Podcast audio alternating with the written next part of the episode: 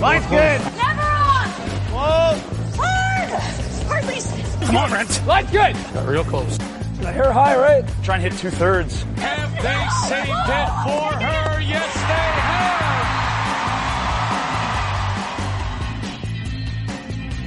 have. Welcome to Game of Stones, everybody. I am Sean Graham. Scott alongside, as always. Hi, Scott. Sean, hi. So the Olympics are done. Very sad. Yeah, it's been a wild ride of a, a couple weeks. I got to admit to you, I've not watched much of the rest of the Olympics other than this curling uh, bonspiel, but uh, it's been fun, lots of ups and downs, and I'm ready to uh, break it all down. Yeah, so a new quadrennial cycle has just started as people start looking forward to the 2022 Olympic Games in Beijing, China, the winter mecca that is Beijing. Although I will say this, when I was in Beijing, they had photos. I was there in the summer, but during the winter, they would transform the Olympic Stadium that they built for 2008 in the winter they do make it like this winter wonderland thing where they have bring in truck and snow and the kids can play and they do all sorts of slides and cool things so i mean they're not sort of foreign to the idea of winter and it gets pretty cold in beijing too but uh, before we move on to 2022 and a lot of teams have already moved on to Yeah. 2022 let's talk about what happened in Pyeongchang, and I would say arguably the biggest story coming out of Pyeongchang in the curling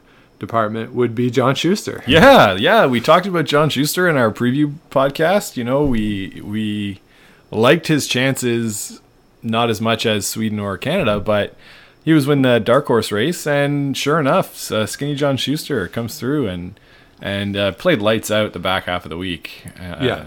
they they beat all that were put in front of him and and uh, managed to come home with a gold medal. Yeah, it's it's really impressive the sort of gauntlet that he went through. He was two and four. Two and four, yeah. He was two and four, and there was this great story that he said he was walking around the village, the the athletes' village, was his with his wife, and he was really upset and disappointed. And then he realized, what am I doing?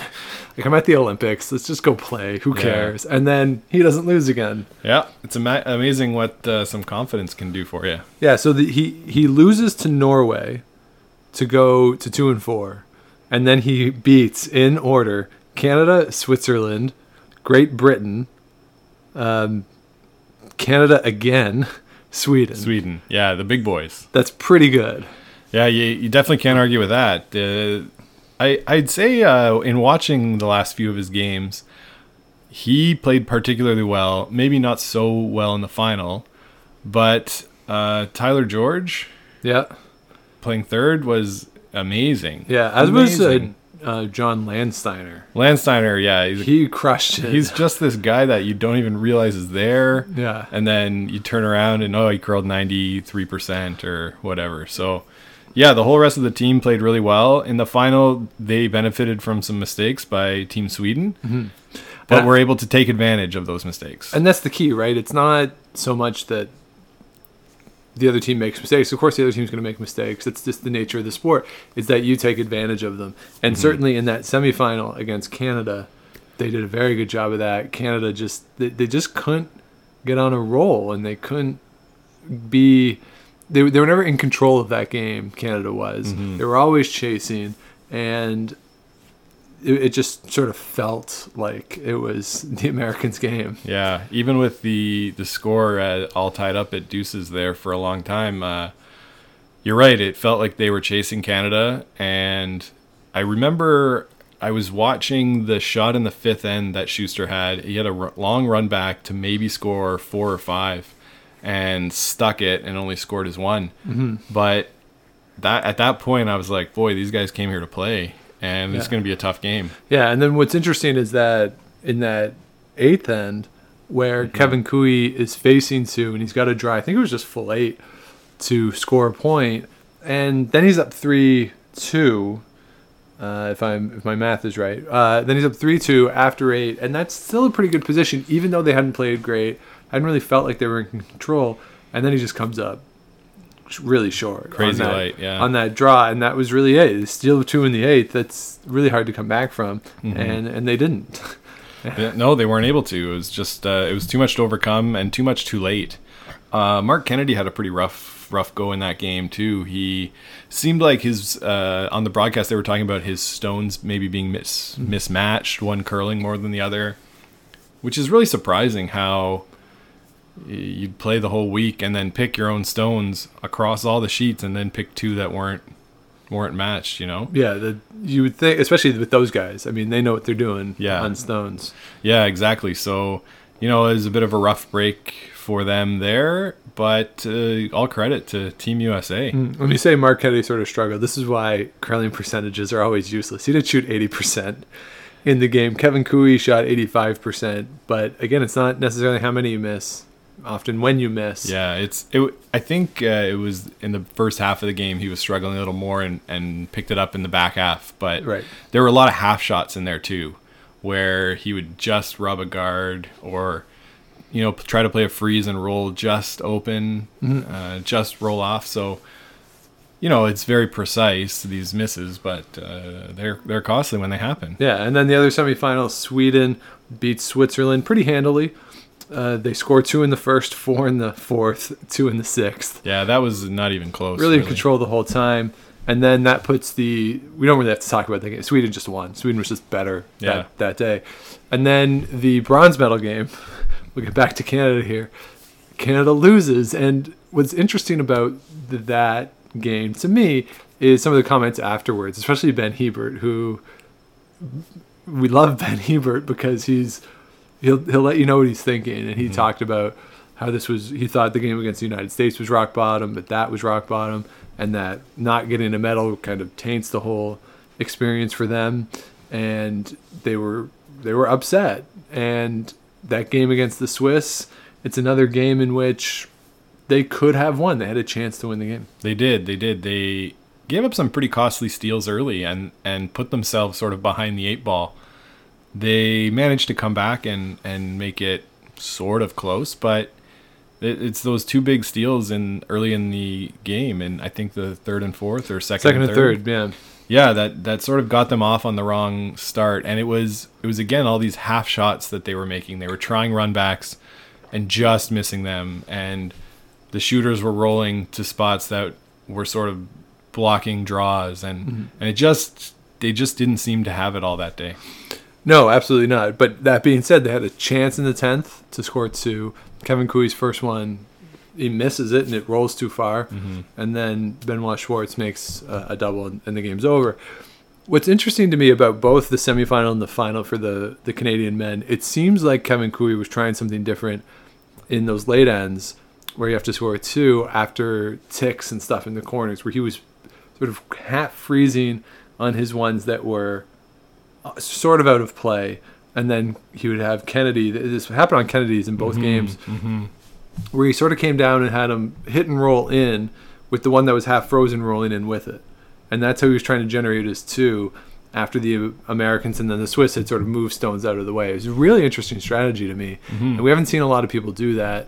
I'm guessing people will start to do that a lot more using those angles really well. And that's something that Kevin Koe's always been really good at with the angles. Mm-hmm. So I think it'll be interesting to see with the Brier coming up next week and then in, in subsequent events, especially once we get into this five rock rule where more stones you would think could be ticked and moved around in front of the house if this is something that catches on the, that strategy I, I, that was something that was really noticeable to me Yeah, it was it was a kind of interesting way to attack that we haven't seen before, but perhaps given that they played Five Rock Rule on on tour all year, they might have developed some sort of uh, feel for that strategy playing those rules. So overall, the men's tournament a little surprising, I think, to, to certainly to me. Um, I, with all due respect to John Schuster, I mean, I, the final I wanted to see was Canada and Sweden. Neither of them played that well in their last games, respectively. The Swedes obviously played really well in their semifinal, but they didn't really play all that great in the gold medal game. I, didn't think, but that gold medal game, give credit to John Schuster, give credit to his whole team. And I think the signature moment in the men's tournament's got to be the shot for five. Yeah, yeah, that was a, a pretty great, pretty great setup and to the end, and a pretty great finish. I I woke up and I heard that the Americans had won, and then went back to watch the game again, and knew that they had scored five at some point. and there was one end when I thought, oh, it's got to be this end where it's coming, and oh no, they they only got two. Okay, well, where's it going to be? And yeah, it seemed like everything that Sweden was trying in that end was just the wrong side of the inch. They uh, they would roll the wrong place or set up some kind of double. And, and give credit to the U.S. team. They they were really patient that whole end. You'd think uh, they might have, you know, maybe peeled the center guard or run the center guard in or try to figure some way out to minimize any risk. But no, they just kept putting rocks in there and and going for it. And Nicholas Edin's last shot there, he basically put it the only spot he couldn't. You got to roll in or One way roll or the out. other, yeah. and he didn't, and he, and he left in the double. You know what that end actually reminded me of when Matt and Becca Hamilton gave up the six in the mixed doubles. Right. That you just have to be there. You got to be aggressive, and they had a chance on their last shot, and they just missed the last shot. Mm-hmm. And that's sort of what happened in in both of those games. So it's interesting. Matt Hamilton is on both sides of that type of end. Obviously, I think he'll take what happened uh, with it. But that's really what happened, and that was the story of that game where the Swedes were just a little bit off. Yeah, just a little bit off. They they played so well all week, and then yeah, Rasmus Wranå was just a little bit off in his draws, and and Nick Edin, like we said, wasn't he wasn't making his characteristic perfect hits. Uh, even he played some runbacks that would just miss the stones, uh, and you know, bad time to have your uh, worst game of the week. Yeah, uh, it really is. And again, he shot 74% in that game, 85% for the week. Obviously, a drop off. That being said, John Schuster shot 76% in the game. Um, so, but there, okay, so I have two hot takes about this game that I just noticed in watching it. First, John Schuster, of course, should be disqualified because the pad on his throwing broom was red. Uh oh. right? He never changed the throwing broom pad to that yellow. So obviously they should be disqualified and the medal should be stripped. Um, but the other thing that it, it- this this isn't a big deal, but it it, it bothered me for some reason. Um, on on his last one that he threw, Nick Edin did the 360, and it was it was in the house. So they were sitting at that point. Uh, they were sitting, I think, two with one left to throw for them, and John Schuster still had his, his two left to throw, and John Schuster started to go down to play the hit, and they shook. For some reason, if I was John Schuster, I would want that moment where I, I throw it, and you get like the slow clap in the crowd, and then you hit the stone, and then you know, I, I felt like that was kind of depriving John Schuster of that moment a little bit. the eruption of the crowd, maybe. Yeah, to, uh, of sort of you run him out of rocks and that's it. And I, I realize that he's not going to miss two hits, and the game, for all intents and purposes, is over. And Nick Edin himself said the only reason they didn't shake after eight was because they wanted to give themselves time to calm down, because they were angry and, and disappointed, obviously. So they didn't want to have to go face the the media or go do the medal ceremony in that state. So give themselves an extra 20 minutes, half hour, whatever it was. And that's cool. And I get that. And I like the idea of the 360. I don't, there's something about it though that if uh, you want John Schuster to have that moment, you know, just throw that stone. You to know? throw it and raise his hands. Yeah, and let the crowd sort of build to it. And- Yeah. Because I, I remember when Kevin Martin had that in, in 2010, right? And he gets Yeah. to throw that rock, and, and it's this cool moment, right? Yeah. And I, I don't know, that, that irked me. It's a very minor point, but it's something that would have been cool to see. And it gives more of a signature moment to the end of the game, too. Mm-hmm. Yeah, that's true. That's true. More, there, there's a better end to the game.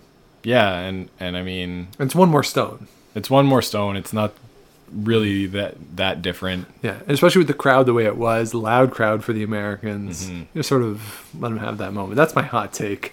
Um, so, but again, Schuster should be disqualified for not having not having the yellow pad. Well, maybe we'll file that appeal with the uh, IOC and see what happens. Should, and I didn't even know I didn't notice it all week, and then I just noticed it watching the gold medal game. That his throwing broom had a red pad on it. Oh boy. I it, again, it makes zero difference Yeah. because you're not sweeping with it. But I noticed it. So the men's tournament, good for the Americans. Uh, I got two medal winners right. I had the Swedes winning the gold. Uh, they won the silver, and I had the Swiss winning the bronze. so I got that right. Right on. So I, I was good on that. You had the Swiss winning the, or excuse me, the Swedes winning the silver. Yeah. So you had that right, and I don't remember your bronze medal team. Uh, USA baby. Ah, so there you go. USA. So we both had two teams Yeah. correct in the medals. At least I think that's what it was. I, I can't Okay. remember for sure, but I'm pretty sure. Okay, so that's good. So we're tied there uh, on the men's side. On the men's side, yeah, look out. So let's talk about the women's side.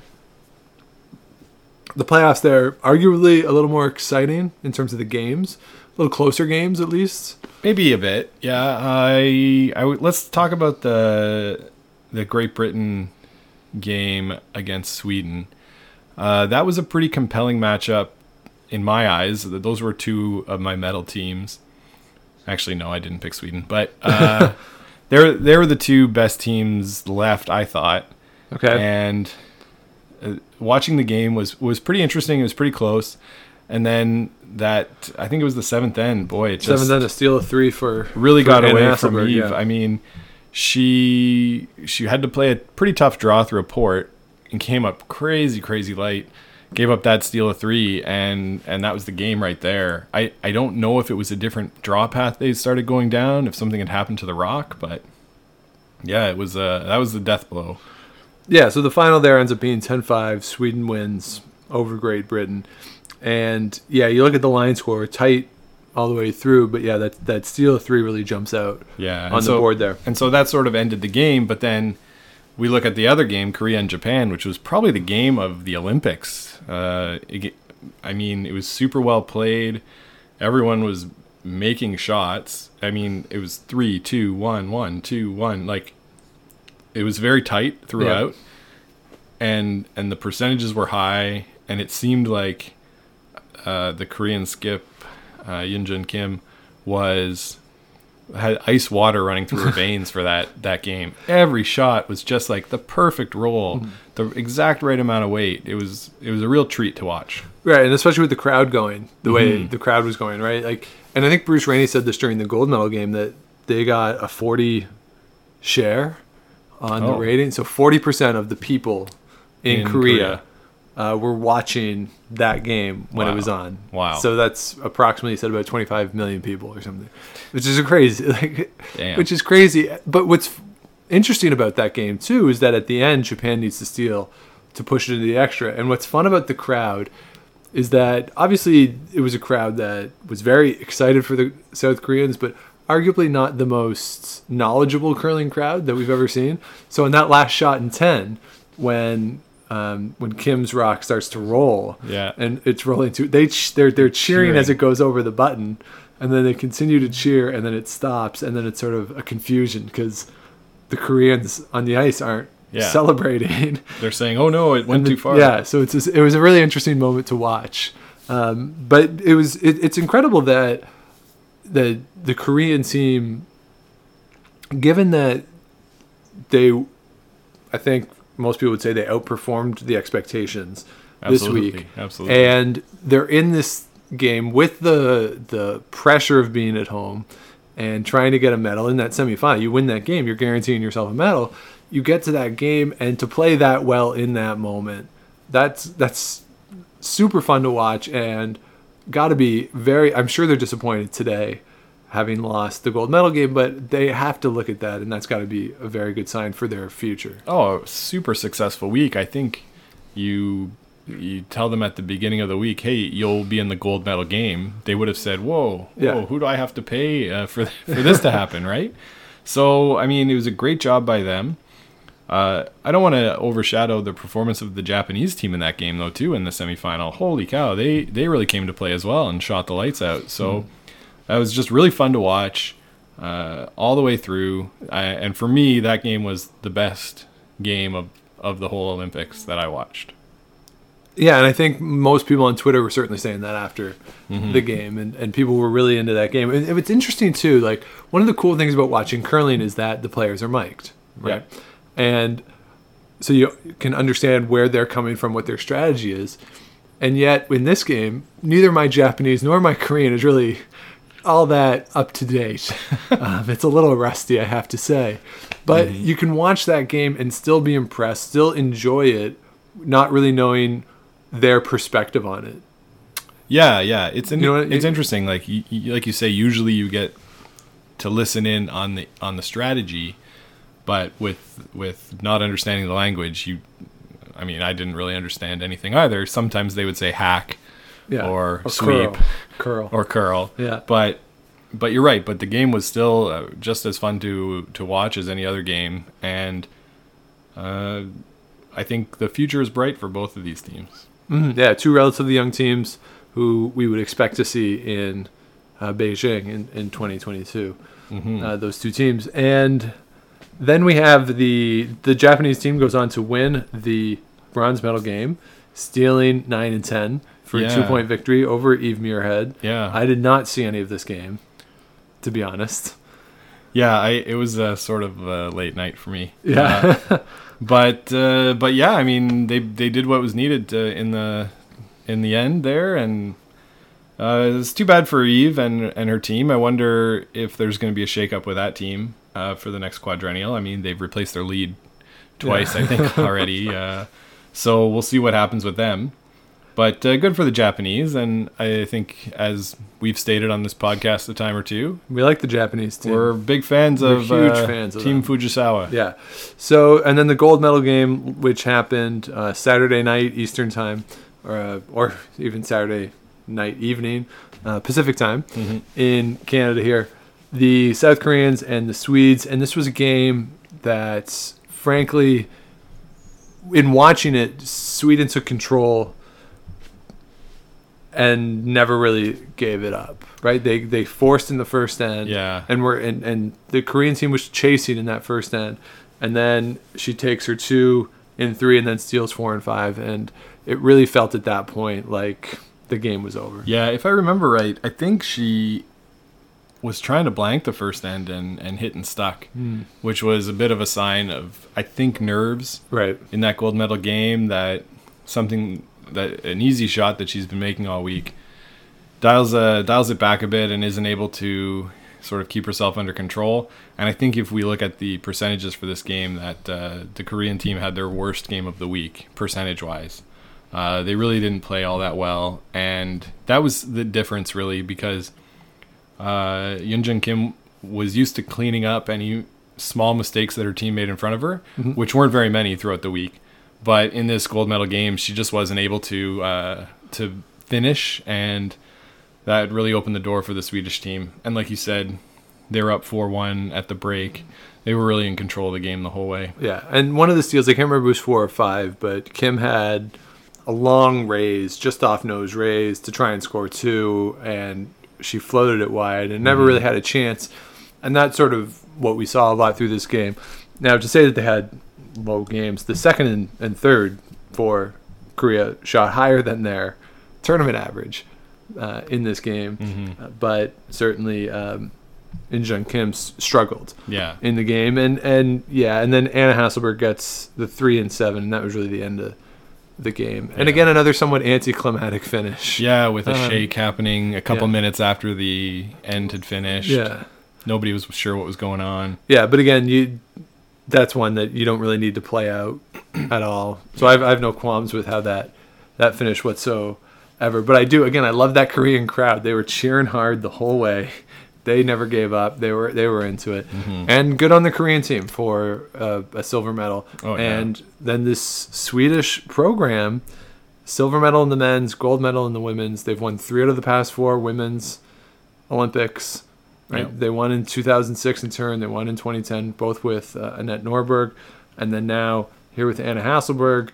This is a good program, and it's it, it's interesting because Nick at the Continental Cup was saying that he's not really encouraged about curling in Sweden at the grassroots level, and numbers he says are going down in terms of participation. But here are two teams that aren't that old who I would expect, if they want to, could very easily be in Beijing in 2022. So this is uh, this is a good program coming out of Sweden and two teams that obviously are are Yeah. world class. Yeah, yeah, world class teams for sure. And I think if you said there's one country that's going to win a gold medal and silver medal in in team curling at the Olympics, most people would have said Canada. Yes. So for Sweden to do this, uh, it's it's a great accomplishment, obviously, Mm-hmm. and yeah, maybe the depth isn't there, but m- maybe this helps. Uh, You would think so. It would have to, and certainly there's a lot of talk that John Schuster's situation will help curling in the United States. I've already seen some tweets from curling clubs around the country. Yeah. Uh, we're recording this Sunday that they've had open houses. They that previously scheduled open houses, learn to curl events today, Mm-hmm. and people. There's a lot of people like over the numbers that they expected. So people hopefully go out try it. I think I, I can't remember what club it was. Maybe it was Chicago, but they're pushing or they started a Kickstarter or GoFundMe to help fundraise for a curling dedicated facility. Ah. Um, I, I can't remember, which, but somewhere uh, I started that and trying to piggyback on this. And if they can get in the country more curling specific facilities, because the problem is there are curling clubs in a lot of places around the country, but they're playing on hockey ice. Yeah. And I had the chance to go to Pittsburgh last year for their summer spiel, which was on hockey ice, but they got the ice, I think, Tuesday, and the Bonspiel started Thursday. So they had a couple days where they built it up, and we were curling on ice that had never been skated on. So they built up the rink. Okay. So the ice wasn't it wasn't hockey ice. I mean, it certainly wasn't club ice, and it wasn't like arena ice like you would see on TV. Mm-hmm. But it was relatively good ice. But in in listening to them talk about their normal Friday night league, they have to take the rocks out every week from storage, get them on the ice. They have to drill in to put the hacks in, uh, and then they have to basically they try and scrape and do a couple of um, pebbles Yeah. and that's really all they can do. So, and even they said there's there's a pad there uh, at the at the school where there it's at Robert Morris University at the athletic complex. One of the pads, the ice pads they have, is outdoors, and sometimes they get put on the outdoor one. And there's there there was one night they said where it was so foggy because you're right, you're the the Robert Morris Athletic Center is in the Allegheny River. Like it's a little island in the river. So one night it was so foggy that they couldn't see the skip. You Oh, were in the hack and you could not see the skip. So you're basically just throwing and hoping for the best. Hope for the best. Yeah. So uh, these are the conditions that a lot of clubs have. Uh, we met people from Philly who were building a, a curling specific facility. Some folks from just north of Chicago who were there. People from New Jersey. They're struggling to get curling specific facilities. So if this can help, then that's just good for the sport. That's good for the game. Absolutely. Yeah, they the the surge in popularity that's expected in the states is definitely going to be good. Might be a little tougher for us to get into some summer spiels this year. Right? Yeah. Uh. we don't want that. Like as, as a club level player who occasionally wants to go to the states and play and has gone to the states and played, if the caliber of player improves, that's just going to make it harder for me. yeah, I mean, we just want to go and uh, drink some cheap beer and, and have a good time curling. That's and, all I want. And uh, if all the spots are taken up by local teams, then boy, look out. But uh, no, it's got to be good. It can only be good. It can only be good too to raise the profile. Uh, I'll be really excited to see how the World Championships do this year. It's going to be in Las Vegas, the Men's World Championships. So Yeah, you do wonder, right? Like, I was I was really skeptical because having it in an Olympic year in Vegas, presumably, not all of the top teams will go. I wonder who will go from this Olympic field to the World Championships. I would I would think obviously Kevin Koe's not going to be there. I would suggest that Kyle Smith won't be there. That they might send Bruce uh, Mouat yeah, uh, there. Some of the other countries, we just don't know. Um, I like John Schuster. Would he want to play in this? I don't know. I'd assume Um, that uh, that the U.S. Olympic or, or the U.S. Curling Association They will would, strongly encourage. would really play. want to keep building uh, this Yeah. momentum and and have that team go there if for no other reason than to bring out their gold medals and sort of show them off to the fans. And, Yeah, so so you whatnot. wonder then if if this means because I was skeptical. It's like what Canadians are going to go? How many Canadians are going to go versus a Continental Cup, Mm-hmm. where this is a World Championship nine day event versus four days. yeah, One Canadian team versus four Canadian teams. How is it going to work? but maybe this will draw more Americans to it, right? People like going to Las Vegas, fun place to go. You can go now for a couple days. If John Schuster's there, that's a draw. Yeah. Um, and right? if, if you've been wondering about, oh, when can I go watch some curling? Now's the time. Yeah. So this this is an opportunity. It feels like for USA Curling to really capitalize on this.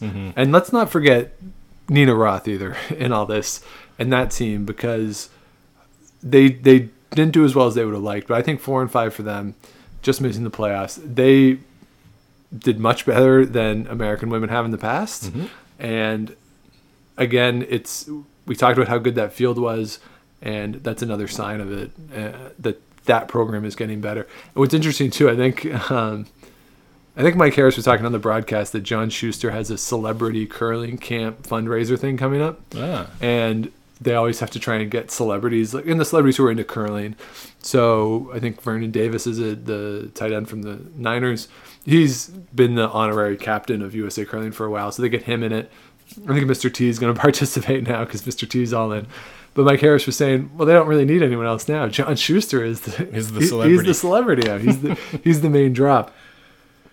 So hopefully it, it works out well. And the fact that Canada's not on the podium, obviously, as Canadians, you don't want that. Curling Canada obviously is disappointed. But if this is good for the game, then great. Then great. We'll take it. Yeah. So overall, pretty good, pretty good uh, tournament. Too long, I think we agree. Yeah, Dragged just on play too the, long. Just play the games. Play the games, right? But uh, one question we talked about before was the idea of the page playoff not being there. yeah, Now, I sort of said, eh, "Who cares? Whatever." You said, "Hey, th- we do this at all the other uh, championship events. Why not here?" And I think you could maybe make a case uh, from a Canadian perspective now that the page playoff w- definitely would have been beneficial. Would have given us another Sweden Canada game that we all really wanted to see in the men's field, and I don't really know why why it's not done, and I wonder if Canada will now push a little bit harder to maybe include that in the Olympic level competition. I wonder as well. I think I think it should be there because, like you say, it's at everything else. Like it's at the World Championships. It's at the Brier. I actually I shouldn't say it's at everything else. I don't know if they use it in the European Championships or not. Um, but certainly, if it's used at the World Championship, it, I think it should be used at the Olympics as well. And having seen how they dragged this tournament on and on and on, just don't have that empty sheet every draw, pretty much. Put t- games on that sheet, and then you have the time for the page playoff. I mean, it's one more game to play. That's all it is. It doesn't even need to be, And- Sean. They they could not play a bronze medal game. Well, you can't do that in the Olympics Why not? because someone has to win the bronze. Like, so you're suggesting the loser of the semifinal automatically wins the bronze? Yeah, right now the loser of the gold medal match automatically wins the silver. Yeah, I so guess it's not so different. So the loser of the three four is out. And then everyone else is guaranteed a medal. It's just playing for which yes, you which could. color. Yes, you're right. You could do that as well. But the, I, it just, I think there should be more of a reward for finishing first or second. mm-hmm. Yeah, I, I kind of I tend to agree. I know I was sort of poo pooed it before, but but yeah, it's it's especially the way that this dragged out. And it was a, a long week, It was so long. so then just play the damn game. to have no to have no reward for finishing first or second is tough. And and so Team Canada came up against that really hot U.S. team that had won uh, three games in a row to that point, right. and So okay, here's the pushback that I think about it now. That I think you still should have a bronze medal game. I don't think finishing first or second in the round robin should guarantee you a medal. okay, I think you should have to win a game in the playoffs. okay, that's that's fair. Then you could do the bronze medal game the way they've done in Yeah, I think Canadian you still have to have the, the bronze medal game. It's just, yeah. If you want to take it, the World Championships didn't have it for a long time. Right? No, that's have- true. It's relatively new. So if you don't want to have it, then get it out of the World Championships. Mm-hmm. I just, if it's going to be there, I think it should be in the Olympics. Yeah, I think now that I've seen it in action, yeah, that's probably the best way to go. And I think even more so in the mixed doubles too, which is th- that one even more so. You need a reward for finishing first or second because Yeah. that game is so random. You, you, the points pile up. I think it's even more important in mixed doubles to have a page. So I would vote for it. And again, the way they drag this out, just tighten up the round robin and let's get into the playoffs. Mm-hmm. This didn't need to be a, a 10 day tournament No. or No, whatever, uh, 10 or 11 days, whatever it was. I'd uh, I definitely agree, and uh, and so it'll be interesting to see to see if that happens there. Yeah. So now the attention in Canada, at least, turns to Curling Canada. A lot of talk about what Curling Canada does now. There is a review, as they do at the end of every quadrennial, that will come up in April in terms of how to improve. And a lot of people are pointing at the trials, that the trials are too close to the Olympics. That because that event, to win the trials, is so difficult, that you have to peak in early December, and then you have this rush and this huge excitement, and then you have to peak again in February. Mm-hmm. So only two months later. So people are saying maybe. I I don't think anyone has qualms with necessarily the qualification process. I don't think anyone would argue that the two teams we sent weren't capable of winning gold medals. And that's not a case you can make. No, You can make a case that Jennifer Jones could have won a gold medal. You can make a case that Brad Gushue could have won, won a gold medal. Even Mike McEwen that they could have. You can make that case, but there's no case to be made that the teams that were sent to represent Canada were not good enough. no, I think, and I think both of them were favorites going in. Yeah, so here's my idea to address the problem because because people are saying, well, why do we have to change when the trials are? Because in 2010, gold, silver medal, 2014, two golds, the trials were the same time. But if we accept the premise that the world is getting better, if we want to accept that premise that Right. the world is catching up to Canada, even though as we talked about, the world has kind of been caught up to Canada for a long time, but we should want to put our athletes in the best position to win. Sure. And I agree with the idea that having the trials in December doesn't necessarily put them in the best position to win in February. So, what I would suggest to Curling Canada is given the backlash that we had to the Scotties, I know people feel the Scotties was destroyed by the new format, mm-hmm. and I feel as though the Brier is going to get a lot of pushback on the format as well. Every fourth year, so th- this would have been last year, so we'll have this in 2021. The Brier and the Scotties, you still have them, but it's not, it's basically the trials. That's what it is. No provincial representation. You can expand the field from nine, which we had at the trials this year. You can expand it to, I would say, 10. Mm-hmm. If you want to go 12, I'm fine with that too. But I would say 10 and basically run the Scotties at the same time in February, the Brier that first week of March, and the winner of those events is your Olympian. And to me, the benefits here are, are twofold. One, you have a full year to prepare. You can take that summer to set your schedule, to know what you're going to plan and how you're going to get to that peak in February. And two, you get that World Championships as well. So that team that's going to go to the Olympics goes to the World Championships, plays all those teams in that setting that you're going to see at the Olympics, which I don't think can hurt in any mm-hmm. way. Mm-hmm. So that's what I would suggest. If you say, well, then teams from certain provinces won't get to play in a national championship every fourth year. I'm okay with I'm okay with that personally. I, to me, that is the best way to address the problem, if we think it's a problem, of having the trials too close to the Olympics. It's interesting. I think the, it, it can be seen from two perspectives. You can say that the trials are too close to the Olympics, or you could say that the trials are not close enough to the Olympics.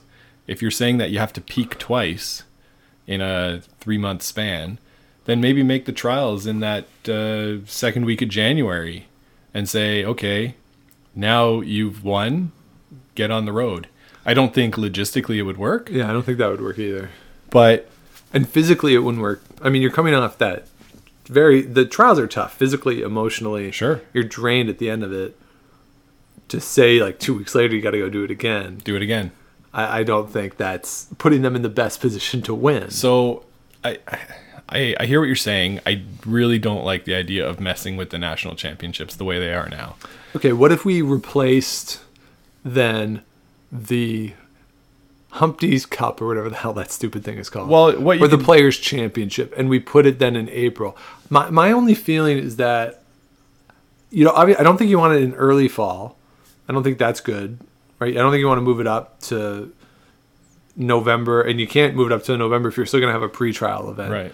Or, or even October. I don't think you want that. I think you want to allow the teams to sort of be in shape and have a bunch of events under their belt before they go to the trials. Or the other thing I guess you could do, you could have the Canada Cup the year before. So, but then you're in So you're basically just having the trials a year earlier. earlier, essentially. Yeah, this is what I'm suggesting. And then I still think if you have it a year earlier, have the Brier, have the Scotties, but the team that wins the trial should go to the World Championships the year before. Hmm. I don't know. I don't think it's broken. I don't. I honestly don't think it's broken. I think these two teams had bad weeks compared to what they're used to. They they didn't have bad weeks compared to some other teams for sure. But but yeah, it was just the way it is. I don't think we need to reinvent the wheel that's earned medals for Canada at every Olympic Games prior to this. I don't think it's that. But they have changed the process before. Like, But- but they've changed it. So John Morris and Kaitlyn Lawes did their trials in January, right? Yep. And then came out and, and won a gold medal in mixed doubles. So does that mean that may, well maybe the teams should do it in January because that worked? Like that's uh, that's sort of a not a re- real argument. Okay, here's here's my sort of pushback to that because I thought about this when I when I was thinking, do we change it? The mixed doubles for so many of the players who are in it, with perhaps the exception of the tucks, right? The mixed doubles is an afterthought for all those people, right? For pretty much everyone who's in that event, the mixed doubles was not their primary focus. Yeah, They it, it's not the same pressure cooker as the trials was. Um, the games aren't all on TV, right? They were streamed to great numbers, to be fair. They're but they're not on TV. There's not the same media presence there. They haven't dedicated the whole quadrennial to get to the mixed doubles trial. It's just it's not the same event as the trials are. So you can go in there. It's a lot more relaxed. It's a lot more chill. And I think for John Morris and Kaitlyn Lawes, they're the two perfect people to have won that event in January because they knew exactly what to expect. They knew what the Olympics was all about. Mm-hmm. And if it had been two other people, maybe it doesn't go as well. And so that that's my only concern. And the thought that well, we don't necessarily have to change anything. Maybe maybe we don't, right? Maybe it's a, a one off, maybe. But I think it's fair to question whether or not we put the athletes in the best position to win, to be successful. And I'm not convinced that we do. That's all. Okay, and that's that's a question for Curling Canada to deal with at their summit in April. They'll be meeting. I think it was pre-planned before Yeah, they do it every every four years. So they're they'll meet and they'll talk about what's best, and I'm sure they'll think about things such as you've suggested. I'm not convinced that they need to change it. I, I think it makes for a great event in, in early December, right before the Olympics. It gets people sort of primed for the Olympics, and and uh, that's what I think. So Okay. All right. The other thing that I think Curling Canada, I think they will change this. Uh, the idea that you can't take your fifth with you. Uh, I don't think Cheryl Bernard had any impact on the success or lack thereof of Team Homan. But what's interesting to me is that it seems like Adam Kingsbury's principal job is ensuring that Team Homan is is comfortable in their surroundings and there's a consistency to what they do. And Cheryl Kreviazuk had been their fifth for all these major events, and then you just change it. Yeah, I think I think that has a bigger impact than people think. You know, uh, the fifth player's main job is to match stones. One of the things we didn't talk about was they retouched the stones in the middle of the week, Yes, which Wait. is insane. which, yeah, to me is insane. Um, even if you're not getting the right amount of curl that you think you should be getting, to do it in the middle of the week, It's not fair. it it's it really hurts. I think I think every I think it hurts the quality of play. Yeah. Because you're sort of resetting from zero. And yes, you can say, "Oh, all the teams had to deal with it." Sure, of course they did. But but it it's sort of changing the playing field uh, at a time when it's not really needed. And so having that consistency with your fifth player, somebody who's used to doing that work, Cheryl Bernard is very good at at understanding what stones do, but I don't think she's out there all the time throwing rocks trying to match them, you know? Right. The way that that Cheryl would would be Cheryl Kreviazuk. Right, So and she's used to, and even small things, just the vocabulary that the team uses, the rhythms that they have, they're used to it. And why throw a wrench into that? That I, I didn't understand at the time. Curling Canada was not very transparent in who was actually eligible, list, yeah. and and then the, the other thing, and Renee Sonnenberg, uh, it seemed like the, the team liked Renee Sonnenberg, but again, it's another, it's another variable. Yeah, that doesn't need to change. Yeah. You're right. There, there was a funny joke I heard uh, Rachel say. they had uh, walking time there to get from the coach's bench down, and Emma said, "Oh, I guess the transit time's running." And Rachel said, "Yeah, she's not in any rush to get down here." so I thought that was funny. Like uh, they, they were comfortable enough to like rib, rib each other. Yeah, and I'm sure they've dealt with Renee Sonnenberg before because Yeah. she is the national women's coach, so world championship stuff like that. She, they're familiar with her, Mm-hmm. and and it, but again, you want to make sure that the team, what what what that team has done and what all the teams have done has been so successful that why would you want to change any of it? Try to mess with it. Yeah. What's That- what's that- the goal? Yeah, so I think curling Canada there I don't think there needs to be over overwhelming changes, sweeping changes. I would change when the trials are and then tweak some of these sort of things that could make a difference. Well, Sean, they're not going to make sweeping changes. They just uh, changed how They just all the rules well about done. sweeping. Yes, well done, Scott. Well, well done. So we don't have Olympic curling now for another 4 years. Yeah, I don't know what the heck I'm going to do with all my uh, all my spare time. Well, I know what you're going to do over the next 2 weeks. Brier's coming up. Brier's coming up. Yeah, you're right. Uh, I'll be excited to start talking about the Brier. Yeah, so we'll post a Brier preview later in the week, maybe Wednesday, Thursday. Uh, just like with the Scotties, there will be a play-in game on Friday night. This one between Jason Gunnlaugson and Mike McEwen. Otherwise, the field is set, and we will break down the 17 teams who are in the running for a national championship. One of which we've played. Hey, that was really quick math there, Sean. And yes, we have played this one team. We'll let you know who it is on our Brier preview. That's right. So That's what they call a tease. Well done. Well done, sir. So if you haven't yet, please do subscribe to the show on Apple Podcasts, Google Play, Stitcher, wherever it is you get your podcast. Give us a rating and a comment and thumbs up and all that jazz. You can also follow us on Twitter at Game of Stones Pod. Scott personally at Scott Likes TV. I am at Dr. Shawnee Fever. You can also email the show, Game of Stones Podcast at gmail.com if you want to send in a question, something you want us to talk about. Please do let us know. So, Scott, thank you for this. yeah, Sean, it was great. Uh, we'll we'll see you next time. Absolutely, we will. And keep your brooms on the ice. Don't dump that intern.